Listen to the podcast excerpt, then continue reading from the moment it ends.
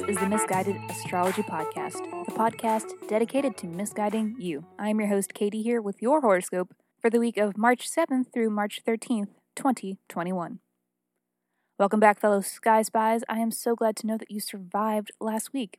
For those of you who are new to the Miss Guided podcast, welcome. This is yet another edition of a weekly horoscope series that comes out every Sunday slash Monday. These horoscopes are written for your rising sign, which is different than your sun sign, but if you don't know your rising, then the sun sign will be able to give you something. Both scopes in tandem make up your complete astrology forecast for the week. In addition to these weekly scopes, my co host Jackie and I put out a birth chart dissection each week on Thursday. Listeners write in with a question which we attempt to answer by inspecting their birth chart. Please consider checking one of those out if you haven't. The most recent one was super fun. Shout out to Trish for writing in and allowing us to offer some misguidance. You are a true hero. Also, if you leave us a review on iTunes or share our podcast with friends, let us know and we will send you an in depth birth chart report. Email us at misguided, M I S S, guided astrology at gmail.com or slide into the DMs on Insta. We are Miss Guided Astrology there and keep us posted. If you do reach out, we do need birth date, time, and location to render you an accurate birth chart report. Just a heads up. All right, enough of the promo stuff. What do we have in store for this week? This is a very Neptune heavy week, especially the middle and end. I uh, am already sleepy just thinking about it. Actually, I'm going to bed. Good night and good morning. I'm kidding, and I you know I love to use a good record scratch for no reason. But back to what I was saying. It's a very low key kind of vibe. Neptune in astrology represents magic, spirituality, dreams and daydreams, imagination, fantasy, but also illusion to the point of deception. I've also heard it explained as the planet of universal love, which I enjoy in that there is something about Neptune's influence that is stripping away barriers between people. We all feel each other more during times of prominent Neptune aspecting a- aspects. This can be beautiful in that it is kind of bringing us all to the same playing field and helping us really see each other and relate. But this can be tricky to deal with when you find yourself in company that isn't suited for you. We are all more sensitive and spongy when Neptune is aspecting. So you have to be discerning with the company you keep this week. It'll be too easy to be negatively influenced by others. So be mindful of your personal space and the stories which you entertain from others. This will be a superb week to go with the flow and let your imagination run away.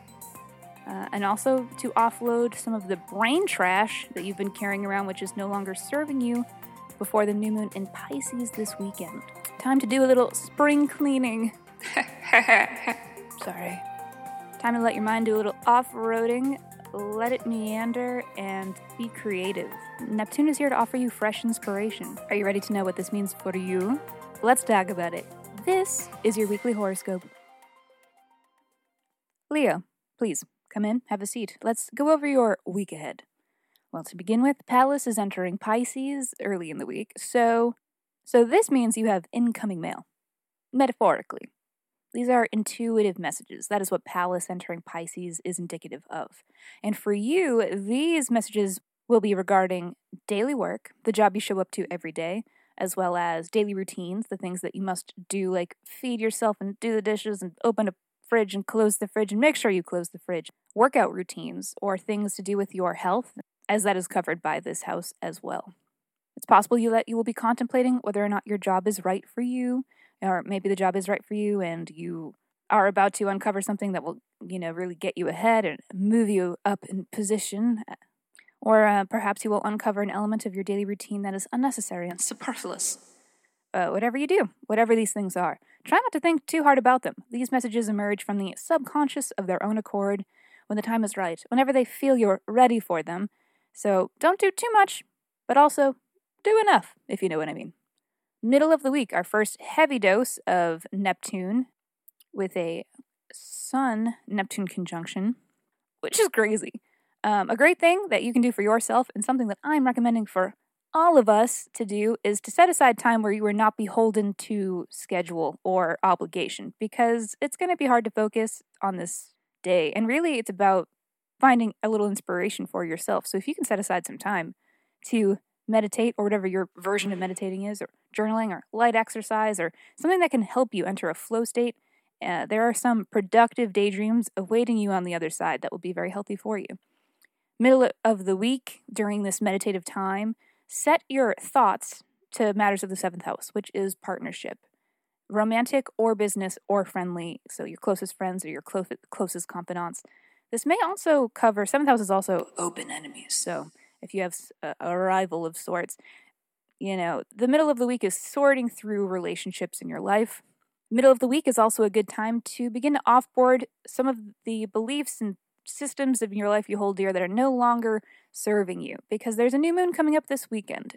And so to have the room for new beginnings, that is what the new moon represents, new goals and dreams and things that you can achieve the next cycle, you need to have space for those things. So get rid of the shit that you've been lugging around that you don't need anymore. Middle of the week is going to be good for that. End of the week, our second heavy dose of Neptune when there is a Venus Neptune conjunction as well as the new moon. That's a clusterfuck right there. Uh, a new moon is usually kind of a, a tired and sleepy time. We're feeling a little deflated during the new moon. Couple that with a new moon in Pisces, extra dreamy, sleepy. Couple that with a Venus Neptune conjunction. We're all walking dead, walking sleep. We're all in a dream. Venus Neptune is super romantic, so it could be very fun, but it could also be kind of chaotic and hard to tell which way is up. So Go with the flow. Try not to do anything. Be outside. Being in nature will be really fun. Being with your friends will be nice. Go with the flow. Did I say that already? Have fun. Alrighty, Leo, that is all for this week. Thank you for listening to the Miss Guided Astrology Podcast. I'll be seeing you next Sunday.